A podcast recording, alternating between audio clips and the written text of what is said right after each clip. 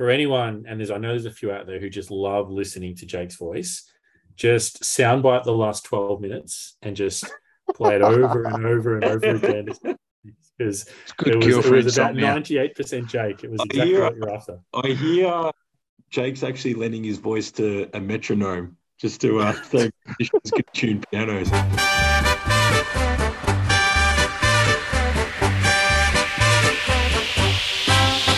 It's a grand old flag, it's a high-flying flag, it's the emblem for me and for you, it's the emblem of... Welcome to the Nodcast. It is finally the end of one of the longest seasons ever, with about 25 rounds in the seniors and a season that's been stretching for about 11 months. But it's great to have you, and we've finally got a presentation night in the books. I am Steve Mann as always, and I'm joined by Rob Mann and Jake Charman. Gents, how are we? How are we feeling after a big night last weekend? Yeah, I'm good, Steve. Jake, as well, you're going to jump in there. Oh, sorry. Yeah, I was just a bit silent. I thought you were going to say something, Rob, but we've had a few weeks off, so clearly we're a bit rusty, but I'm sure they'll go out of the way pretty quick. But yeah, feeling pretty good after the BNF night or the gala night. So yeah. Well, speaking of rusty, Jake, just for the listeners out there who can't see you, you're coming into us live from a school camp in Anglesey, are you? Where are you? Somewhere that doesn't have good reception, because you're pixelated very significantly, but also you're laying there in one of the rustiest bunks you will ever see. So just watch waving those arms around, mate. A bit of tetanus could be in your near future, I reckon, the way that you're hanging them there like that. Yeah, exactly. Those rusty nails, got to look out for them in the middle of the night. So, Anglesey, pretty keen. Probably, this bunk bed's probably going to be a nightmare by night four, but, we'll get through. That's very comfortable. That's the dedication we want from our teachers these days. So, well done, Jake. Keep it up, mate. Yeah, I'm good, Steve. Thank you. I'm pretty excited to looking forward to closing off this season and looking forward to another one. So, the break between seasons seems to get shorter and shorter every year. So we've had our nice 2 weeks off and ready for pre-season pretty soon. Well, we're never going to be, surely, never going to be still having footy at AFL Grand Final week again. So it's probably the shortest break we're ever going to get. How's your significantly aging body coping with the break of the off-season? Yeah, I thought the trips to the physio would end with the season, but I've still had to go pretty regularly to get a couple of ailments that haven't quite healed up from the season, so a bit of an Achilles issue, but we'll be raring to go by the time, maybe not the start of pre-season, maybe not for the first to fourth years, but the 16-year veterans, maybe I'll join that group a little bit later in the pre-season. Well, I'm sure you won't be alone, although it's great to see already we've got the pre-season conditioning sessions kicking off, and Nodcast favourite Alex Pileshi signed up today. I saw Stevie Balick, who at 55 somehow still doing extra off-season work. Great to see. So it's good to see the boys starting to get themselves charged for next year. We obviously in the Nodcast believe that you build into a season. You don't want to have your run too early, and so we've saved the biggest and best guest for last, and there is no bigger guest at the club than the current, but I think current literally for one more day, but the president extraordinaire over the past couple of years, Matt Backhouse. Matt, welcome to the Nodcast. G'day, Steve. G'day, Rob. G'day, Jake. Great to be here. It's entertaining already, so I'm enjoying this, and I'm looking forward to the next hour or so. Well, it's the countdown's on, because we had to get you in prior to the AGM, because obviously You announced, I think actually basically when you took on the presidency, didn't you? It was sort of a 2-year plan to, if I remember correctly, Jerry was going to do a year and you were going to do a couple. So with the AGM tomorrow night, we better give that a plug. That's at the club tomorrow night at 7:30? Yep, 7:30. And all going well, we should be finished by about 8:15. So fantastic. That AGMs don't take all that long. They're pretty quick. But yeah, we'll... tomorrow night will be an interesting turnout. We've got some good candidates that have decided to raise their hand. Can't say who they are, but we've got some great candidates. And I think the club, we're going to hand the club over in really good shape. So, which is, I'm pretty proud of, but also they've got an opportunity to take the club even further. So obviously it's it's obviously it's a big job being the president, Matt, and it comes with a whole range of things that you have to complete week in, week out. Do you have any sort of highlights of the role? Yeah, there's a few things, and I was actually thinking about, you know, I was putting some notes together today and for our AGM, and probably the jumper change and the process that we went through to make that jumper change, to make it fair, and we got so much buy-in from so many people. That was probably one of the biggest things, and which was, you know, significant after 40 odd years in the black, white, and blue bars to go back to the V-neck, which was significant. However, I think it's and making them reversible has just made it something that's really, you know, it eased a lot of tension around clash jumpers. So if ever, you know, the game against Ivanhoe, the you know, looking at the Resi's preliminary final, they're playing Ivanhoe, and Ivanhoe haven't rolled up with clash jumpers, even though they're the away team and we're supposed to. Our boys just simply turned their jumpers inside out and away we went, and there was no issue. It was just done and dusted and really quick and easy to do. And so that was probably one of the highlights. Founders Day last year, definitely one of the highlights, where we had both ovals. We had all 7 teams at home, and having the girls and the guys win and sing the song, you know, the senior men and senior women's both win and sing the song together. That was just an absolute highlight. And just the feeling around the club that night was just huge. Now, we hired a guy to come in and play guitar, but that was the game that Melbourne lost to Adelaide and everyone was watching. Right. So no one heard a song he sang, but it was a good night. They went. Yeah, and it was an amazing night, because then Melbourne go on and win the flag, you know, and but for Adelaide to beat them and have such an ordinary season. So they're 2 highlights that I suppose. But this year, I suppose, you know, the thirds granny, that was such an exciting game.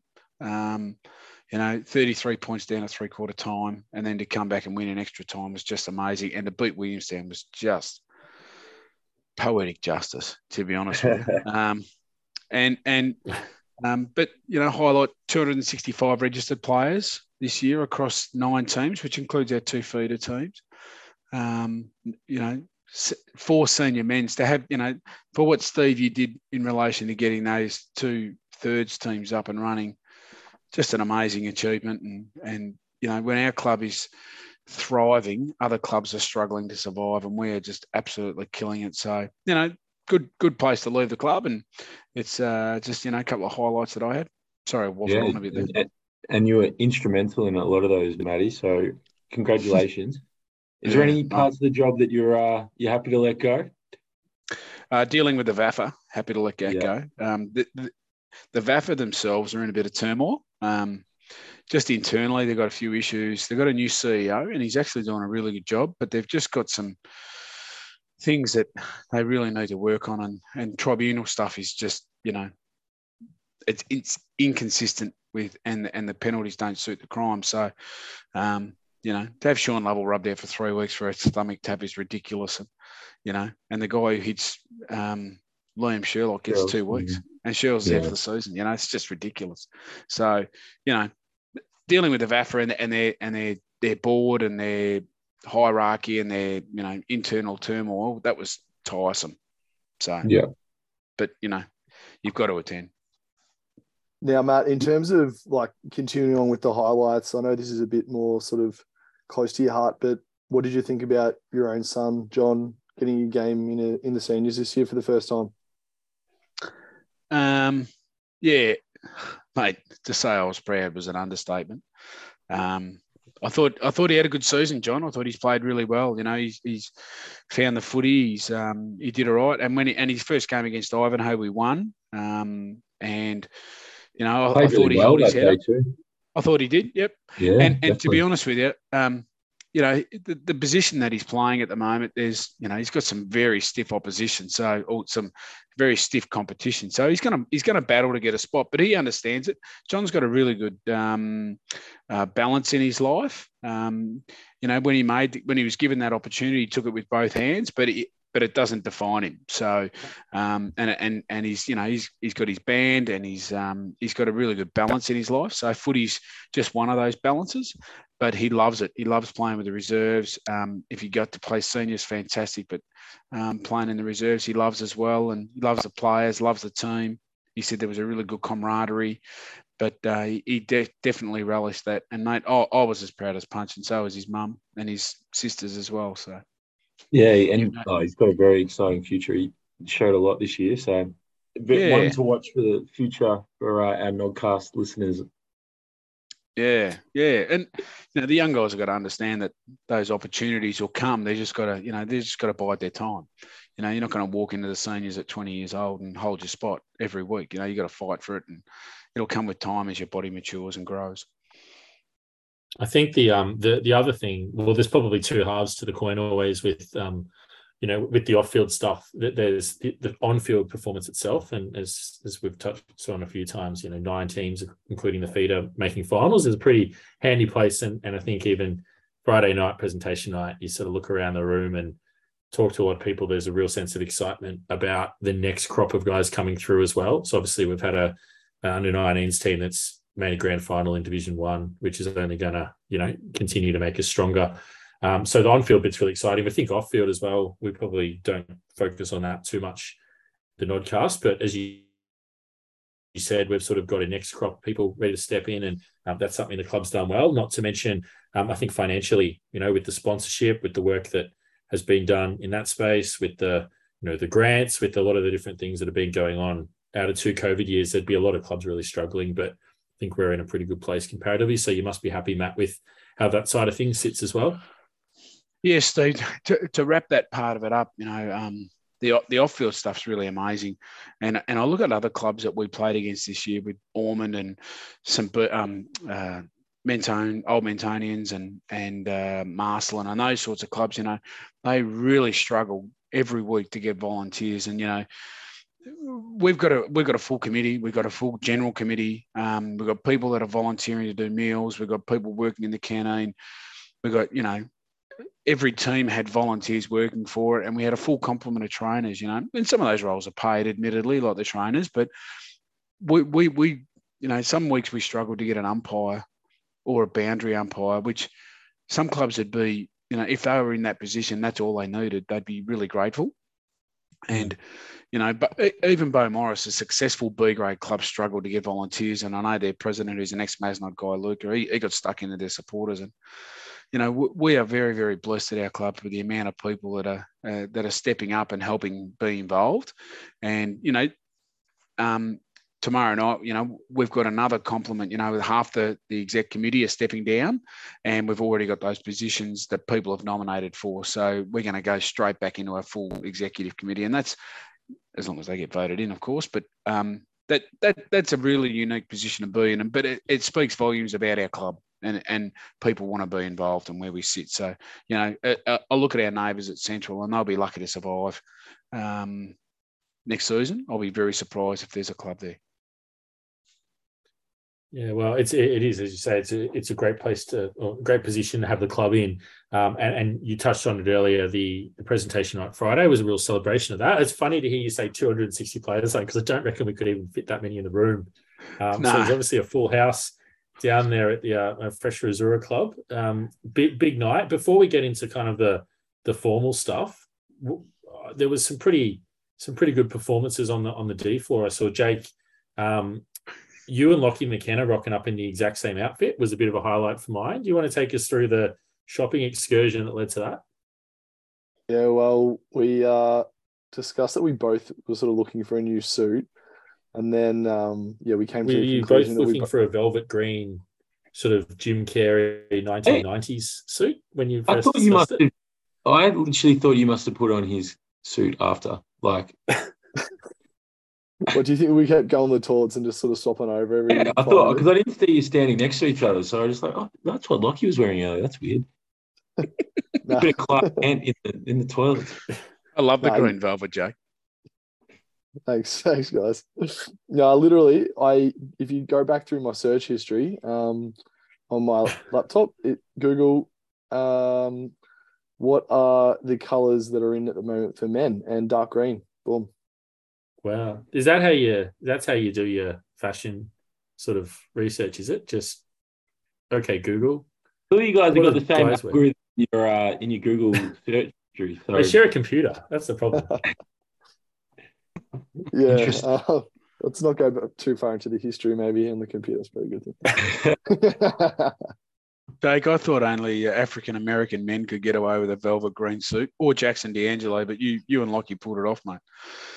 Thanks, I appreciate it. Yeah, I think the chain sort of and the loafers really topped it off, but... We're on the topic, and I think we need to split this into two categories, but best dressed for the night, and I think we need a male and a female, because I reckon it's fair to say the ladies' teams are a lot better at dressing up than the guys are. You get some very sort of ill-fitted suits on most of the guys, but the girls obviously do a very good job of it. But yes, best dressed men and women. I think I have to put forward my housemate Emily Haller. She was bragging about being the only girl there wearing a suit type setup. So she had the white suit pants on and then like a white sort of like suit top with but no arms. Like it was just like a football jumper sort of look. Sure, she'd love it being described in that way. What about the boy best dressed? Well, I don't think it was our resident photographer, Tom Sullivan. Lockie McKenna, no way. I would have thought Tommy McKenna would be up there. Actually, Matt, that is a great suggestion. I love that. I think, yeah, he probably deserved it. That tie was matching. I never heard this described, but one of the people I was with described the black-on-black number as the Ballarat funeral starter kit. I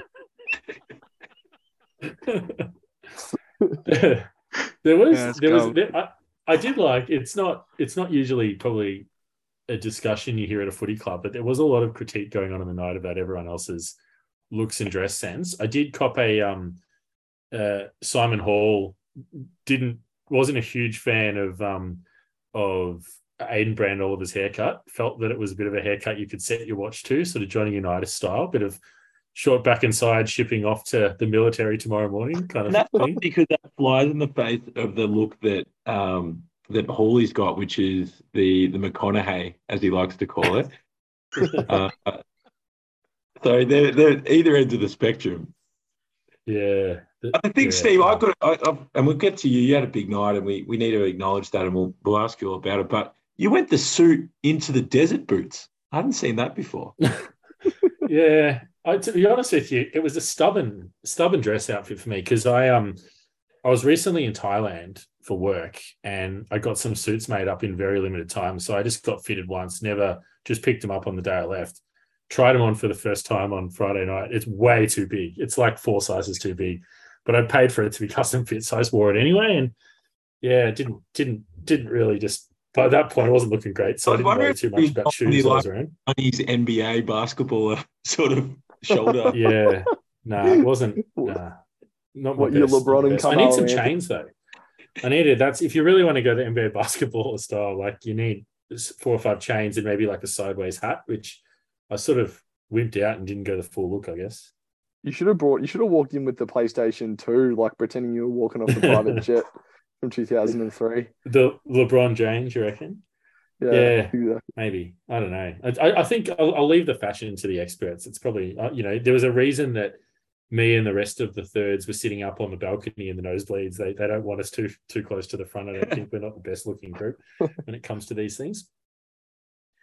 But it was obviously there's a formal component to the presentation, although you wouldn't know it if you arrived half an hour late, because I think over recent years we've been pretty good at really just getting that tight and getting stuck into the party. And Matt, credit to you because you're announcing the awards. I reckon you managed to get through 7 teams plus a bunch of club awards in about 40 minutes, I reckon, once you go from the minute we actually started. It was a pretty impressive effort. Did you have to sort of rehearse speaking quickly, going through the notes beforehand to be able to pull that off? No, yeah. I did know that. I knew it pretty well.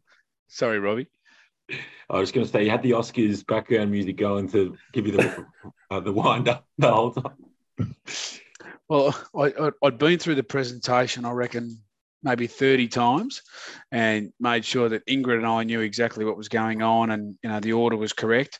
And one of the things that, and Deegs is great at this, he's been around for so long, he said that, you know, get through it quick because, you know, you don't want to lose them and it's a long time to hold a lot of people. And he said, you know, you need to just get on with it and get through it so that we can get on with the night. And and that was the focus, is basically get the awards out of the way. And we certainly wanted to celebrate everybody.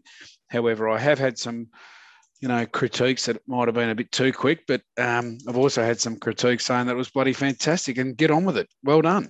So, you know, those who whinge generally I've worked out are the people that do the least around the club, so don't really listen to them. So that's okay. I reckon that there's a correlation between the people that like it fast to the people that you see on the dance floor for 4 or 5 hours as soon as the music starts up. So, everyone's there for different reasons, but it is always a very fun night. And I think it's great to sort of have that, you know, I've been to a lot of them, and the one thing that's really good is to not be like up, down, where you kind of keep coming back for more stuff. I think even if it, you know, regardless of how long it takes, if you just kind of do the formalities and then you sort of get into the party, I think it's a pretty winning formula. Yeah. So we had it was a bit of a, well, I mean, it always is, but particularly in a year where it was a celebration, in a year where we've had success in some form across all teams. We won't go through every single award winner, but few of the notable ones. The club person of the year, Matt, Ingrid Jiles, was a very worthy recipient. Obviously does a lot of work behind the scenes. The social media stuff is fantastic. Well, Steve, you'd know all about it, mate. The communications, the newsletters, you know, but she ran all the sponsors as well. So Tom Sullivan was a part of that, helping her out, putting all the sponsors up on the social media. But Ingrid was doing a lot of the work, and but she also was team manager for the 19s team. She helped at events and functions. She would help out. She'd help out prior. You know, anyone at any executive meeting, she's saying, "Does anyone need any help?" And she always offered help. And you know, she came on. This is her first year in the role, and within, you know, she got voted on at the AGM last year, and within 3 weeks, she'd read the entire constitution and was saying, "We need to do this, we need to fix these things," and you know, which is you need someone like that who's so dedicated to the role. But not only that, she's, you know, she just does it with a smile. She loves being the team manager of the 19s. But, you know, and what really sealed it for me is that when I went into the 19s room one morning and then there was oranges and lollies for the umpires for the next 3 games, or for that game and then the next 2 games when we had a triple header. And to me, that was just, you know, she's not only thinking about her team, she's thinking about the club and how we present to the VAFA and all that sort of thing. And it was just a big sealer. So she was outstanding. Yeah, to add to that, Matt, like, I don't think many people probably maybe even knew about Ingrid and her role at the club. But like the Thirds grand final, I remember like we rolled in at halftime and like all the oranges and lollies and drinks were set up and we were all in shock and thinking this is amazing. And yeah, like we didn't even know that she'd done that, but she just snuck in and did it. And you know, that was amazing. And that's the difference of coming back from 33 points down at three-quarter time. Bit of extra glucose in the system. Got you through the last quarter, mate. But yeah, that's the sort of stuff that she did.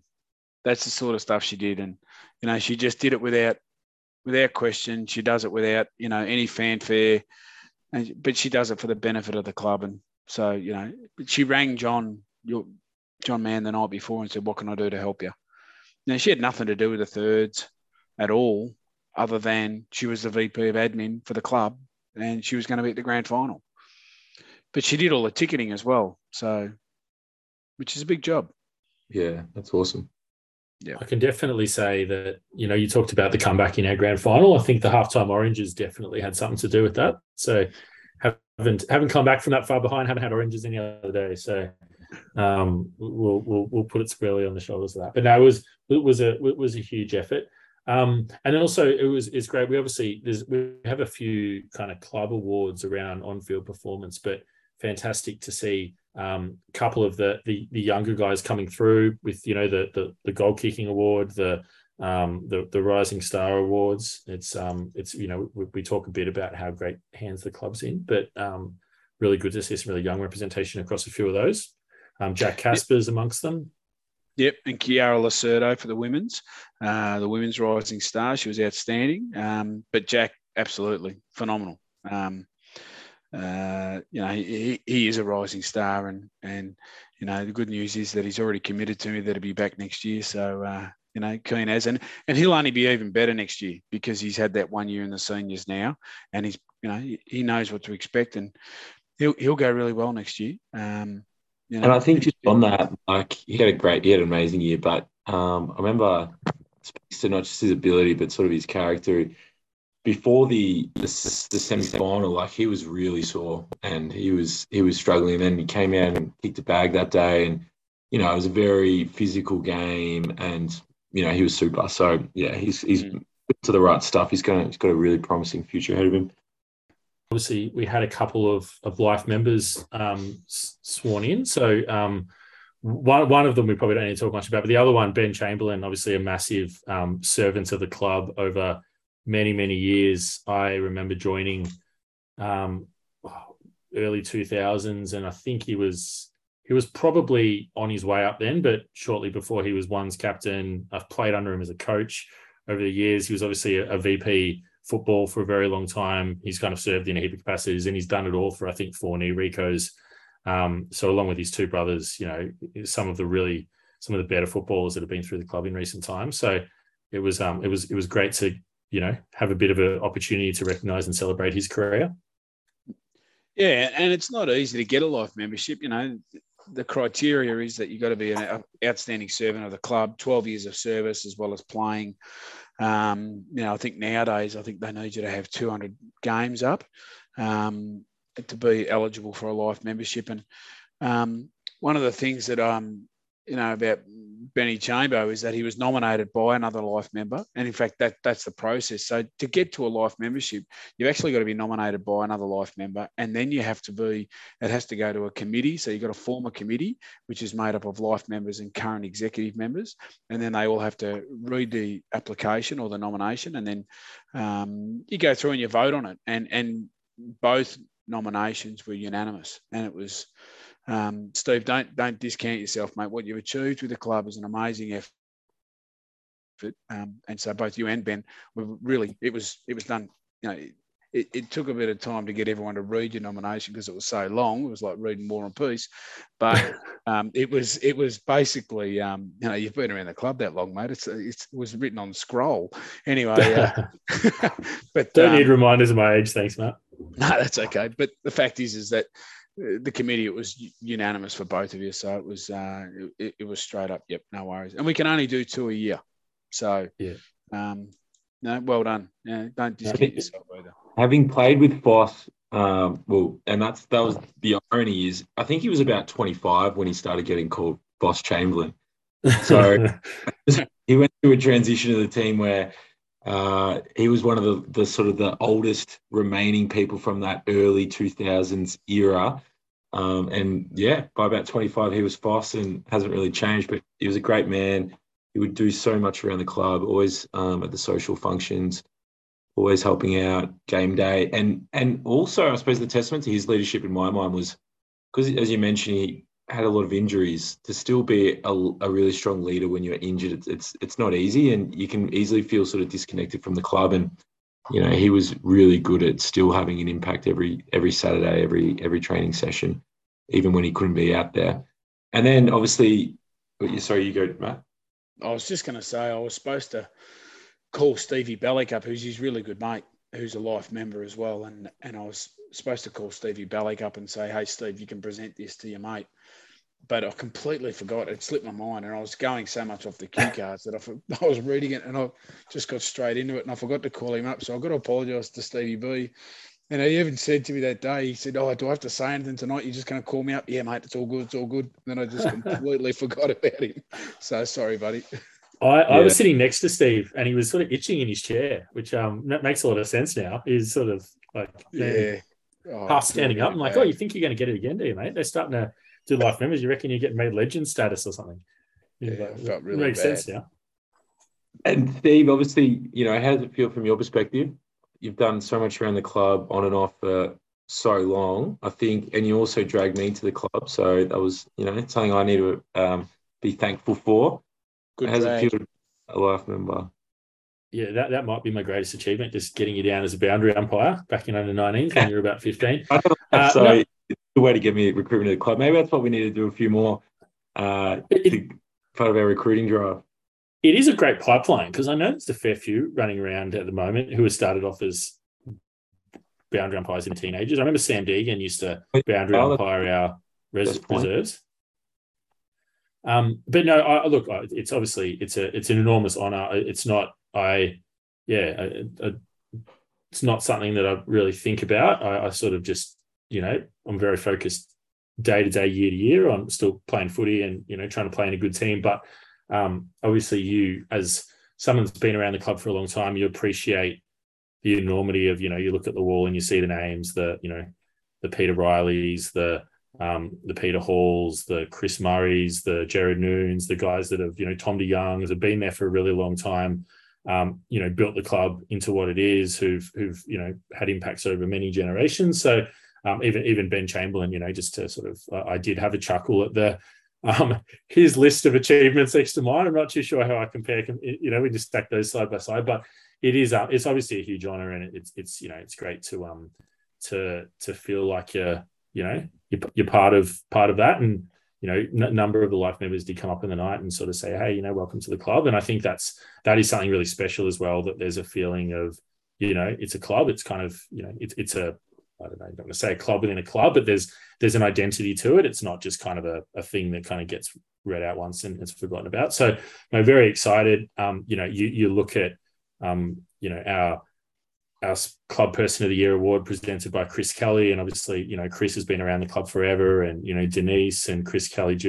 And yeah, I mean, you know, there's just some amazing people who have come before. So to be, you know, anywhere on a list with them is obviously a huge privilege. So very exciting. Also, though, you know, it's sort of a bit of a funny thing because I'm still playing footy and concentrating on footy. So probably something I'll even look back on and think more fondly of in the years, you know, to come once the career's over in about 15 years. That's the beauty of it. Like, obviously, you've got a couple of premierships to stay connected to that group, but you've also got sort of a direct avenue to be connected with the club, even, you know, perhaps when you finish playing and, you know, your children aren't playing yet.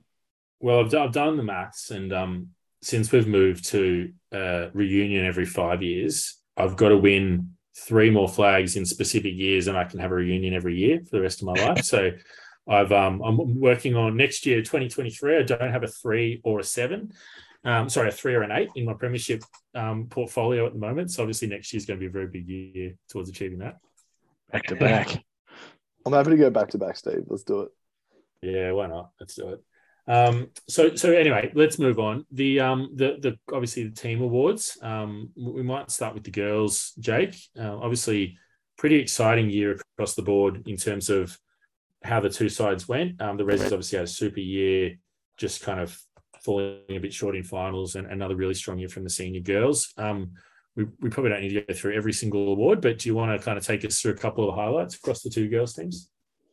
Yep, no worries. I'll start off with the senior women's team. So Claudia Maguire, she won her 4th BNF in 5 years, I think. So that was definitely well-deserved.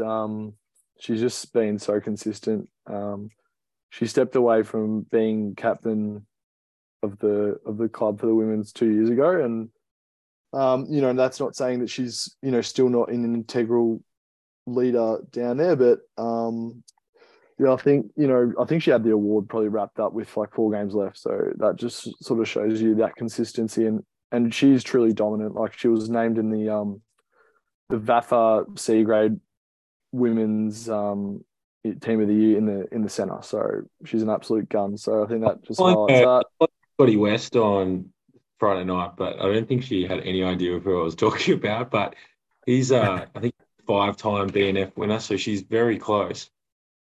Yeah, to be honest, I think she's got a fair few years of that like elite level footy left in her as well if she decides to keep playing. So she could to be honest, the award could probably be named after her if she wins it a few more times. Oh, that's a big. He's gone the early cry. So the one she didn't win, she obviously came second. I'm pretty sure that year. And Rob, do you want to mention who won that one? Who's stolen the 5-peat off her? I think she'd be very embarrassed for me to talk about, but I think that was Molly Noon. Played a couple of years of footy there. Nippy, sort of fast, elusive player that was able to have some very targeted coaching over one summer that sort of maybe assisted her a little bit. But except for her father? Yes. But yeah, she had a good season. But Claudia is, I think Molly would say, a far superior player that, you know, may have had a couple off games and Molly snuck in. That's her words. But yeah, snuck in for one. Well, speaking of sneaking in, the just worth mentioning as well, Jake, you mentioned Claudia made the team of the year, but we snuck in 4, which is a pretty good effort, I reckon. So big shout out to Charlotte Skinner, Tiani Risposito, and Steph Smith, who also just managed to find their way into the women's C grade team of the year. Yeah, so the continuum of the women's seniors awards.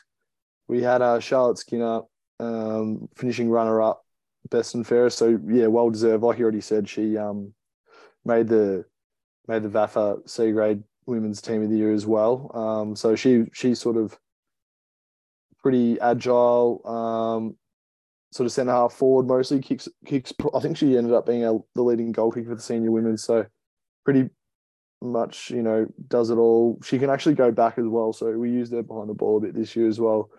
So, yeah, just can turn the game at either end. And then we had a tie for third best and fairest, so Steph Smith and Al Michael. Steph, very fast wing woman.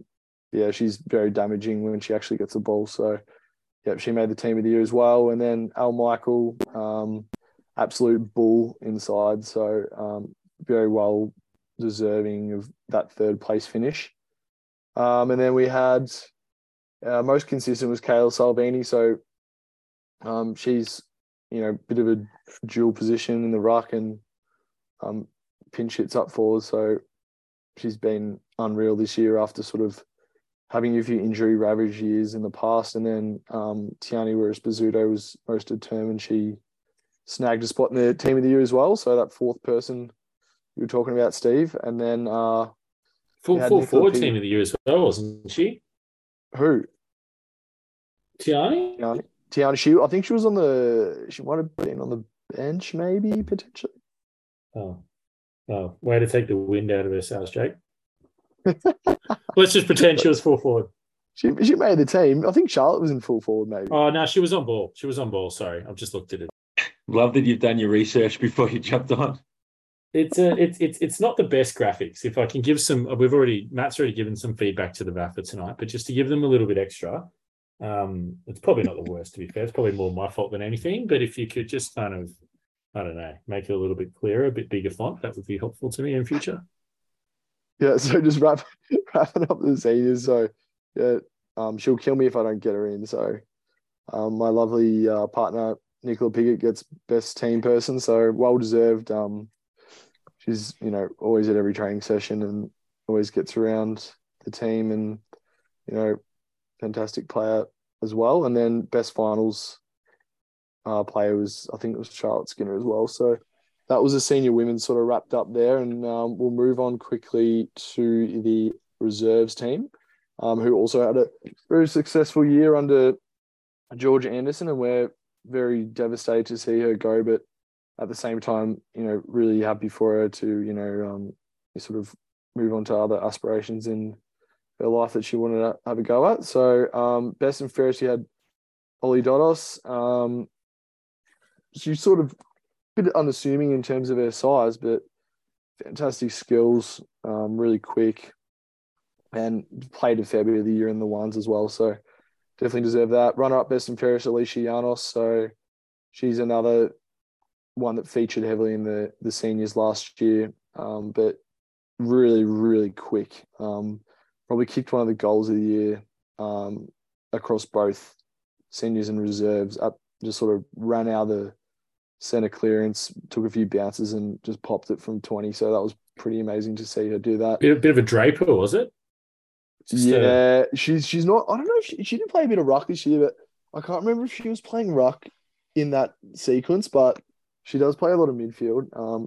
But yeah, it was sort of actually, it was very Draperish, like Steve, so could pick up there.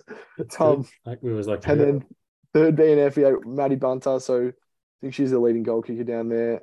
And then most consistent, Matilda McKenzie, which is, I'm very proud to see her there as, first year, still in year 12. So it's great to see that youth rolling through. Most determined, Rosie Priorello, Matt, thanks to you, brought her down. So good on you. Yeah, she's a little champion. I work with Rose. She's a lovely young lady. Yep. So she's first season of footy and she's loving it. Future of our club. For sure. Yeah, it's great to, see those people that I think, come down and make an impact not only on the field but off it straight away. So I think that shows her character as well. She's made an impact on someone. Are we dropping that on the air? I think they went live on Friday night, didn't they? I think they were fairly formal. Old Vinny Arena, he's done some good work there. Yeah. Oh, wow. That will add to the long list of trainer-player relationships. But how do we miss that in one of those all year? Yeah. All year we missed that. We're going to pick up our game for next season.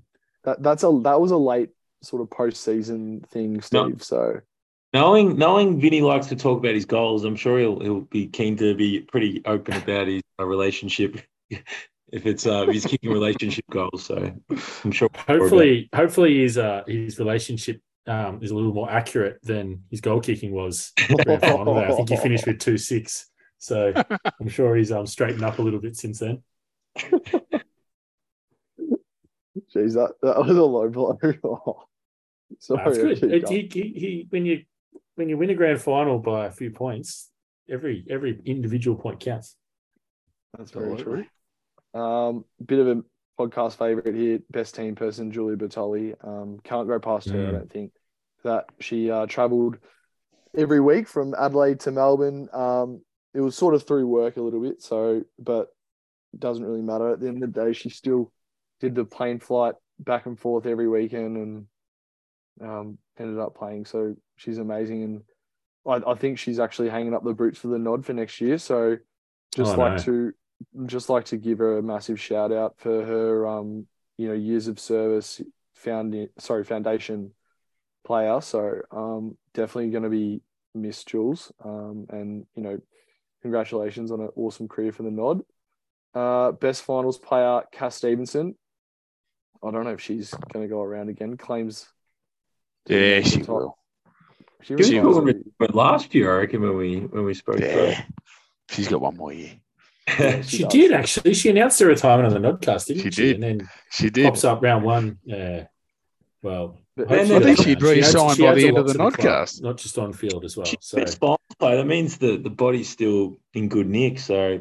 Yeah, we don't have to worry about that just yet. I think she's worked pretty hard on the fitness. She's in pretty good shape. And but saying that, she did retire on the Nodcast, but I reckon by the end of that Nodcast, she'd re-signed. She was back. Yeah.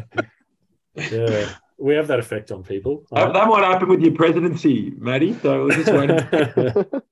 I'll guarantee you, Rob, it's not going to happen. There's still 22 hours till the AGM, Matt. You never know. Yeah, well. That's good. And I can just say, Jake, well done. And we get a lot of feedback at the Nodcast, which we welcome, we love. For anyone, and I know there's a few out there who just love listening to Jake's voice, just soundbite the last 12 minutes and just play it over and over and over again. Because it was about 98% Jake. It was exactly what you're after. I hear Jake's actually lending his voice to a metronome just to so musicians can tune pianos. That's why I just put on YouTube videos in class because the voice is too boring. It's I listened to this is need to add some excitement to your day, mate. I there's certain podcasts I put on just to help myself get to sleep because the voice really just sort of and I reckon I reckon this episode might be like working its way into the rotation, Jake. So thanks for that.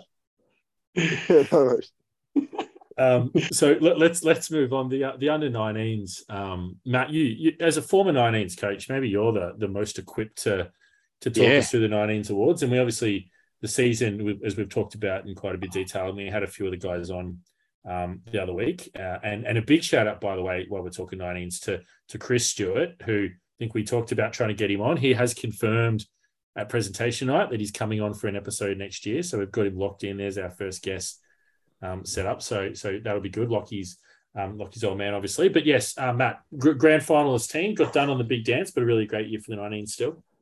Yeah, absolutely. And I'll be the first to admit it. I said to Marty, I don't know if they're up to Division 1. We lost a lot of good players that went up. And he said, no. He said, I reckon we're right. Anyway, to his credit, not only did they have a great season, but they actually made grand final. And mate, they were beaten by a far superior side on the day. But, mate, to even make a grand final is an amazing effort. So, which is awesome. So, mate, the best and fairest for the 19s, Mitch McCarthy. Rob, you got to keep your eye on him as a running back flanker, a great kick out. You know, he's an amazing player. Hayden Boyce, second up. So these boys are going into the senior squad next year. Well, they'll be into the seniors and reserves. And Hayden finished second, finished the league, leading the goal kicking in the league. And he missed 7 games with a shoulder injury. So, you know, that's an amazing achievement. And then third was Lockie Stewart, who's still an under-19 next year. So, I don't know if you saw Lockie, he's looking you eye to eye, Rob. So he's, I don't know, what's that, 6'2", 6'3", and he's young, fit and strong, and he's a good young fella. But, the other awards, Eamon McKenzie, most consistent, well and truly deserved, most determined, Josh Boyle, once again, well and truly deserved. Best team person, Daniel O'Driscoll. Amazing effort with Dottie. He broke his leg at work and didn't miss a training and didn't miss a game. Even though he couldn't play, he was still there, and which is amazing. And little Jimmy Little, best finals player and deservedly so. I watched most of their finals, and geez, he was good. He was really good. And he does, when you watch James Little, and Rob, you would have coached him at Masnod, but he does the 1-percenters. He does the small things, and he gets in and under, he burrows in, and he gets the footy out of the packs, and he feeds the ball out really well. And, he does those little things which are really important, but don't get noticed on a stat sheet, or don't get noticed is the big thing. So, ripping young fella, and I'm looking forward to watching him play next season. Yeah, there's having worked with a fair few of those guys, there's a heap of talent there. So really excited to see them come through and, add to the already, the 4 or 5 that we had come through this year that were super. So a lot of excitement the next few years. Yeah. And if they're not playing senior footy, they'll be playing reserve grade. And that's really going to bolster that team as well. And Carmelo's going to have a selection dilemma next year, but that's really exciting to watch. So that reserve squad next year, they're going to do great things. Yeah. I think it will flow all the way through. I know, in the thirds this year, we had a handful of the 19s out the last year. And obviously, they 19s typically do really well in that footy because while obviously the bodies are bigger and that it's a little bit slower. So their speed really stands out. So you get some guys that come and play really good footy and, wherever everyone slots in, we were strong this year and we're only going to get stronger next year. So really, really exciting. The third side, so maybe starting with the thirds whites with Tom's side, great performance by Josh Kawaji, who only his second year of footy, which is pretty amazing, but captained the side this year and took out the BNF. I think he might not play footy for that long because Tom stuck him at fullback after a year of playing the sort of middle of the ground. Tom stuck him at fullback all year, but had a really good year and led from the front. So great effort by him. Dion Risposito was second and Johnny Tirolosi was in third. So two really good footballers who both missed a bit of footy. There was a few. Sorry, Steve, do you mean Dion Risposito? Yes. Yeah. What did I call him? Risposito. Sorry, I've got Tiani in my head. Yeah. Sorry, apologies to Dion out there. Dion, I think, missed about 6 or 7 games maybe. So Had a really good year. He's a really, really good footballer. And another one, I think I'm going off the top of my head here, but I think it was the most consistent, who missed a heap of footy with a broken thumb, I believe it was, but Kane Beaumont, so who's about 6'50" and just every week just takes big grabs and kicks goals. And he hasn't played. He's come from a soccer background, but he's a really good player and, again, missed half the season, but still polled really well on the BNF. Most determined, Mitch Salick, really strong year from him. He's a bull and in that side with the guys who haven't played a lot of footy, big body who kind of gets in and under and, manages to annoy everyone with his banter. Friend and foe alike is always a good thing to have in your side. And then Alex Dabb was the best team man who obviously he's one of the guys come out of 19s in the last couple of years and, just a really solid performer, which is great. Alex Dabb, best celebrator. You've got a signature move, the Dabb. Good celebration. I believe he kicked the point.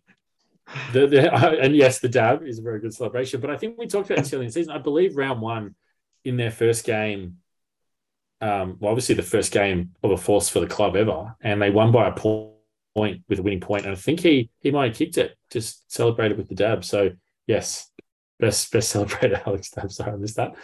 So it's a good, a really good year by Tom's side for a team that didn't exist a year ago to make finals was really good, and they'll only get better from here. And in the Blues, obviously, pretty exciting a premiership year.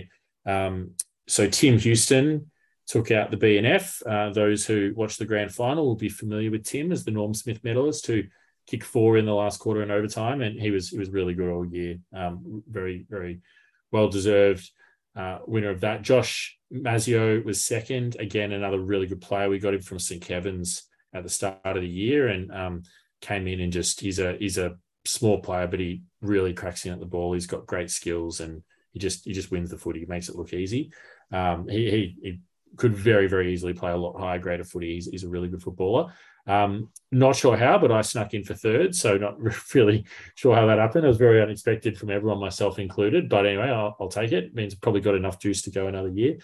The other awards, so we had our most determined Jason Martin, another new guy to the club, but really good, sort of disciplined, tough inside mid, puts a lot of defensive pressure on. Most consistent was Joel Caffrey, who, again, huge cameo in the last quarter in the grand final when he went into the ruck, but he's just a great footballer, has been for a really long time at the club. Just kind of can do it all, can play every position. Had a really good year. Shout out to Nick Clavins as well. I don't think won an award, but I think might be a vote or something behind me in third, but also another really good year and a guy who's featured at the pointy end a lot over recent years in the thirds. Dan Andrew was the best team man. Those that don't know Dan, the Premier, just a really good guy, another new addition to the club that has been fantastic over the course of the year, both on and off the field, and had a few injury troubles. But a bit like you said with Dottie, Matt, there every training session, there every week, just doing what he can to help out. Umpired one game when his hammy wasn't great, just does everything. And those guys is, what helps make a really good team. And then Taz Hronopoulos was our best finals player, which obviously – in a premiership winning year is a really good award and very well deserved. I think missed 6 games or something with a knee injury, and otherwise probably would have gone very close to winning the BNF. But it's a very good footballer and very exciting to have all of those guys I mentioned back next year as well. So it was a good year and nice to finish a flag winning year off with a bit of a celebration and. Sadly, having to finally return the Premiership Cup, which until Friday had sat on my kitchen bench since the grand final day. So it's good that it's back where it belongs in the trophy cabinet. I had to go and pick it up on Sunday morning from the... it got left behind you there. It was still a Fresh Azura. So I had to go and get the Panthers one and ours. So anyway. Wow. Yeah. I'm glad to hear that it didn't get lost because I know Jamie Sotraro has a real penchant for... drinking out of Premiership Cups, and hopefully it's been washed since then because he had a fair bit out of it on Friday night as well, Matt. So anyway, Rob, the seniors and the Rezzies? Yeah, so seniors, Matty Fewings took out the BNF. He had a phenomenal season. He's really developed into – he's always had outstanding talent, but he was really consistent this year. He's got such a determination to win the ball. His work rate's elite. He's got great skills. He's brave. He's super competitive. And he really developed his leadership side of things too this year. And yeah, I can't speak highly enough of him. You know, Matt asked him a question about what was his best game for the year, and straight away he said, I don't know what was my best game, but I know what our team best performance was, and he talked about the Old Geelong win. So I was really impressed. I'm really impressed by him. He had a great season. Liam Welsford was runner-up, and he was really good this year. Like, Liam's got such talent, but has probably had a few niggling injuries over the years, but this year he had really consistent form. He kept his body healthy the whole year, and, you know, he's just so exciting to watch and to play with. Then in third, Steve, we had, help me out here. Tom McKenna. We had Tom McKenna, that's right. And he was unbelievable. Considering he missed probably 7 games with a broken hand, he was so consistent when he was able to play. He's such a good stopper. That middle section of the year, when we lost a few games, was when he was out of the team. And the players that got hold of us this year were generally those medium, small forward types. So if he played against Hampton the first time, if he'd played against Ivanhoe the first time, we would have definitely won both those games, I'm sure. And that final, unfortunately, he breaks his rib in the first minute and misses the game. So, you know, we'll do premiers right now. I can't say yes, possibly, but you know, he had a great season, and he's such an important piece of our team, and he's a great leader as well. And then some of the other awards, Pecky won Best Team Man, which is really good. He's such a steadying force within the team. Everyone loves him. He plays his role. He's selfless. He stands for all those values that we believe in. Tubbsy won Most Determined, which I was really impressed and happy for him. He worked really hard this year. He had a little bit of a slow start, but his second half of the season was elite. And I thought, you know, he's just got so much potential that he could really, really dominate. And with Pecky was a member of the team of the year, with also Matty Fewings and Jack Caspers. And Scuzzi. Also, yeah, Pooch was a forward pocket. So having 5, which is an amazing effort. I can't remember it. Even the year we won the premiership, I don't think we got 5 in the team of the year. And, you know, it's something that as a team, I think internally we definitely understand how much talent we have here. Not necessarily externally. There was a bit of dialogue from some rival clubs. I'd see it as jealousy about us having so many players in the team of the year, but, you know, we'll let our footy do the talking.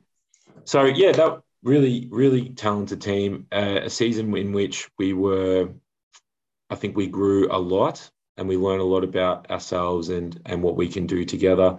I think our best footy stacks up. I think we've also got some room for improvement. I think an area of our team performance that we need to consider is just with maturity, how to wrestle back momentum. I think that was probably the one area that we haven't quite got a handle on yet, just reading the rhythms of the game and adjusting accordingly as a team. But that's definitely something that we'll take into preseason and work on next year. And then the reserves is an outstanding season. You know, they and Old Geelong were clearly the best 2 teams in it, and probably strong enough teams to win reserves premierships in most years. Just the nature of the Old Geelong team that they ran into right at the end was very, very strong. But that grand final, you know, there was they matched it with them so much of the game. It was just, you know, the odd turnover or the odd couple of minutes, and Old Geelong got on top. But outstanding performance, and some of those individuals had huge years. Phil Illich had a great year to win a BNF. Considering he played a number of games in the seniors, was outstanding. And he's such a tough inside bull that has a lot of growth in him still. I think he's one of those players that is learning the game and learning what his skill set is. But I still remember in the game was really hot first quarter against Hampton in the seniors. He had a really good first quarter and really set the tone and showed that he can match it with the best. So I'm really excited about what he can do in the next few years. And then there's another reserves winners. Matt, if you want to run through. Yeah, sure. Aiden Brand Oliver. Oh, sorry. Ben Riley was the runner-up, skipper, which was outstanding. And then Aiden Brand Oliver came third, even though Hawley thought he had a shocking haircut. I thought he had a good season. So, maybe got the haircut earlier, maybe would have been second or first. That's a absolutely, yeah. Bit more aerodynamic. I mean, you look at those three, and all three of them played senior footy, and that speaks volumes about the quality of and talent at our club. To have those three players playing in the reserves, you know what I mean? Reserves men, most consistent young fella, Ethan Sherlock. Now, Ethan technically was an under-19s because the VAFA have changed the 19s rules in the last 12 months, and technically he could have played 19s, but he chose to forego that and step up into the reserves to give himself the best chance to play senior footy, and he did manage to do that, but he won most consistent in the reserves. Lockie Boyle got most determined, and his brother got most determined in the 19s. But Lockie is an amazing fullback, shutdown player. I have not seen him beaten once. Very good. His closing speed's amazing, but he's just all arms and legs. And, I've coached him for a couple of years, and I just haven't seen him get beaten. So, to me, he's a future. Yeah, very Dustin Fletcher-like, yeah. Probably not as powerful as kick as Dustin or Dustin's son, but to me, he's a future fullback for our senior club. Just got to make sure he comes back and plays again. And best team person, the smiling Jeremy Wellsford. Great effort, Jezza. And he's just loved by all the team and all the players. And best finals player, Chris Campbell, who made a massive difference in that game against old Ivanhoe, crashing packs and big marks. On a wet day, he was still doing it. And then, in the grand final as well. So, he made a difference as well going forward. He didn't play in that second semi where they played Old Geelong the first time. He was playing a senior game, but Chris did a great job. So, and so good for him too, because obviously he missed the first half of the year with his hamstring injury. So, you could just see him growing in confidence every week as the season went on. So he's going to have a massive year next year. I think he's ready to pop. Yeah. Yep. So yeah, I think fair to say across the board, it was a very good night last Friday. I think the Uber drivers of the Springvale area had a bit of fun trying to collect 250 people at the exact same time as the night ended. So big shout out to anyone out there driving an Uber for your patience trying to get in and out of that venue. But it was a good night, and I think a fitting end to what was a really successful season for the club.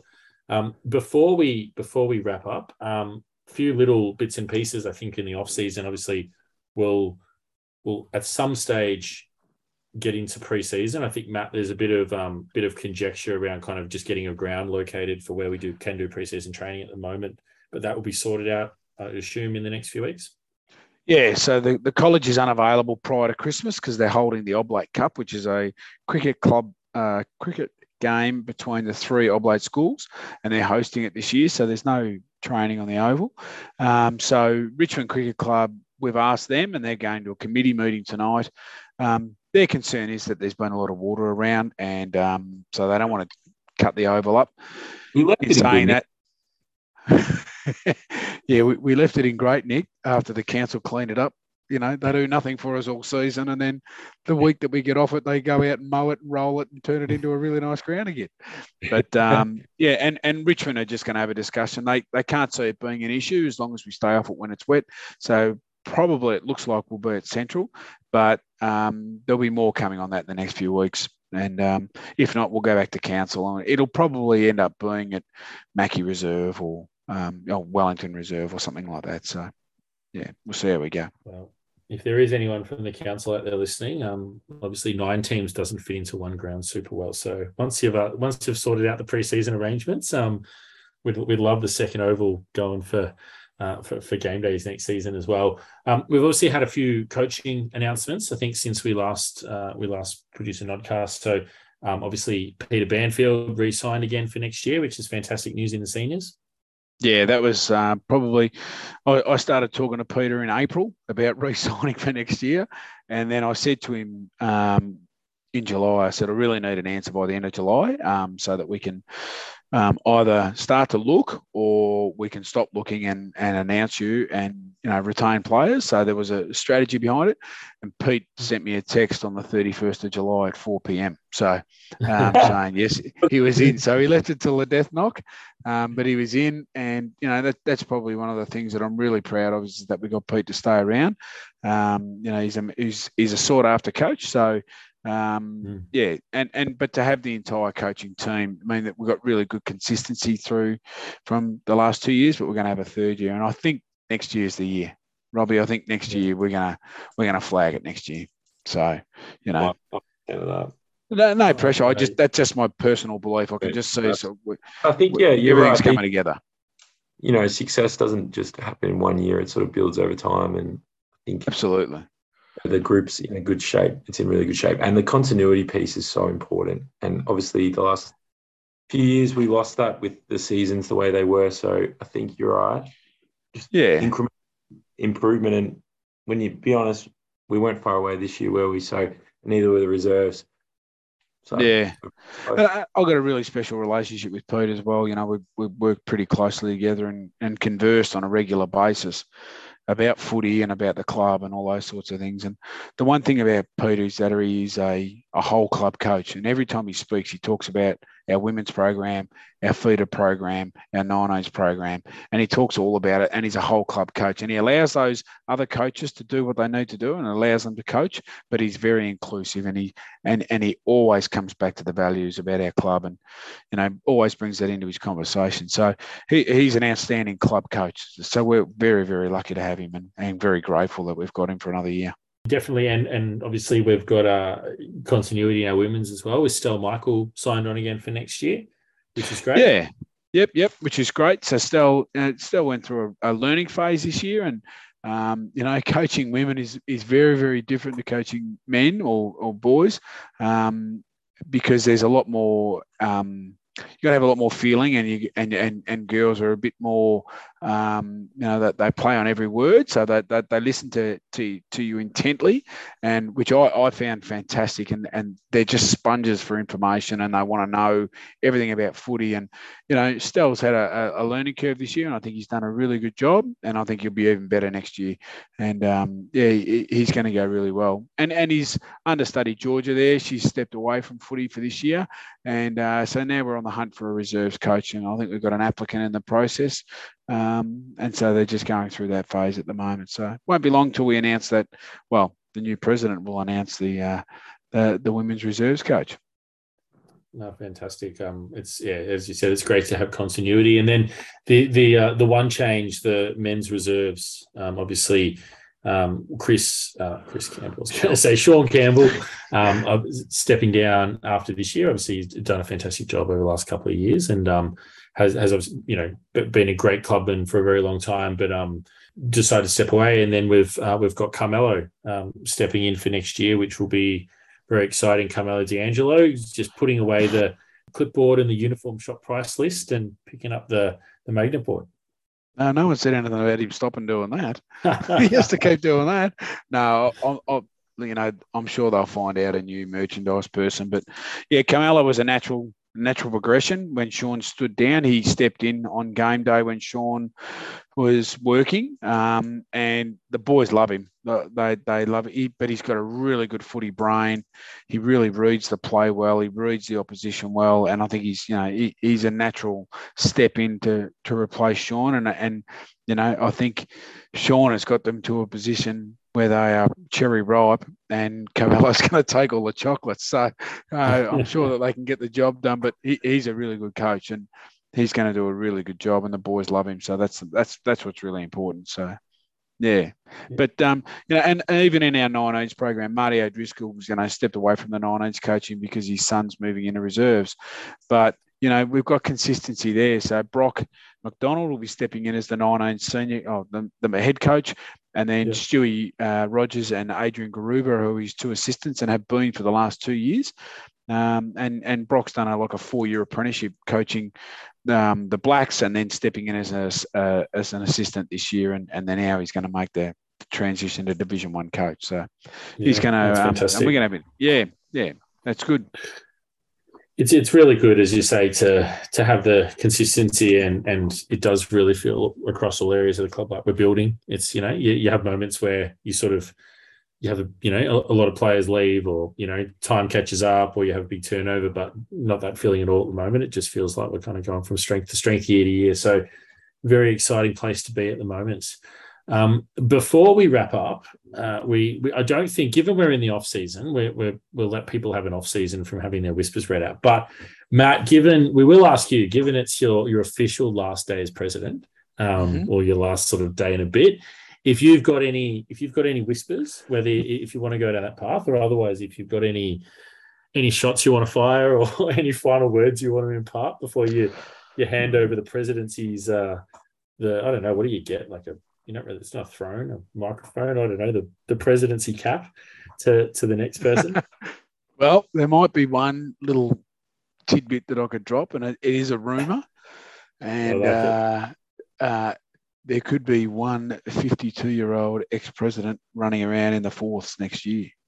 Oh. Jared Nunes had a knee replacement. He's not 52, mate, he's 60. Are you announcing a comeback, Matt? Mate, you know what?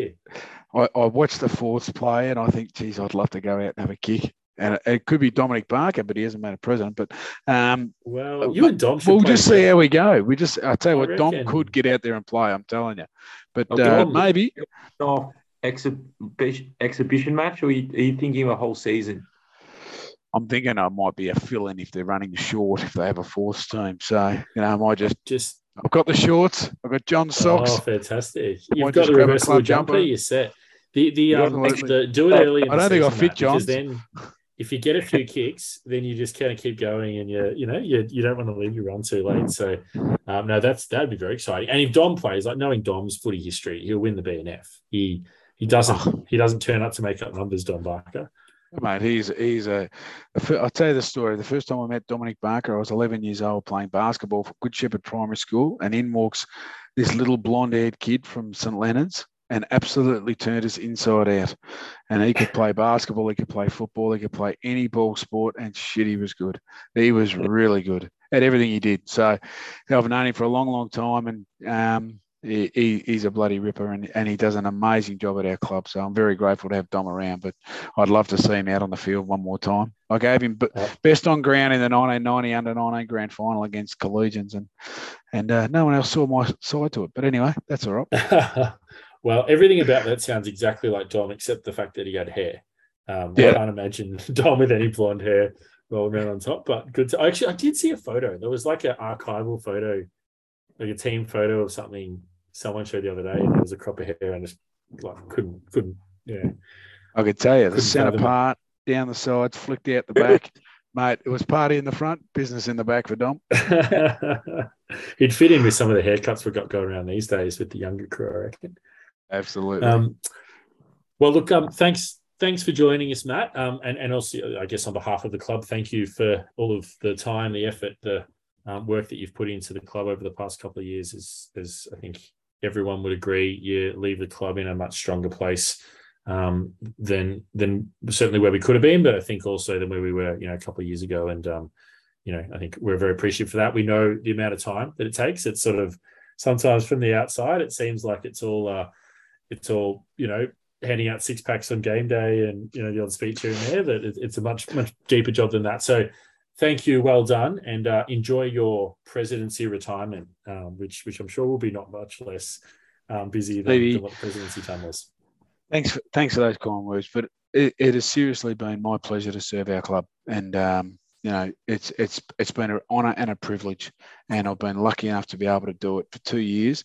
But you know, I'm going overseas next year for 5 weeks, and I'll be away, and going to spend some, 15 years I've been either coaching or an administrator for junior footy and now at Masnod. So it's time that I want to spend some time with my wife and start doing some stuff that we want to do and go, cycling, and both got kayaks, and we want to do a bit more private stuff. So I don't want to feel that commitment or locked in feeling. And she's been an amazing support of mine. And, she even said to me, "You sure you don't want to do one more year?" And I said, no, I'm cooked. So it's a lot of hours. It's probably 30 hours a week.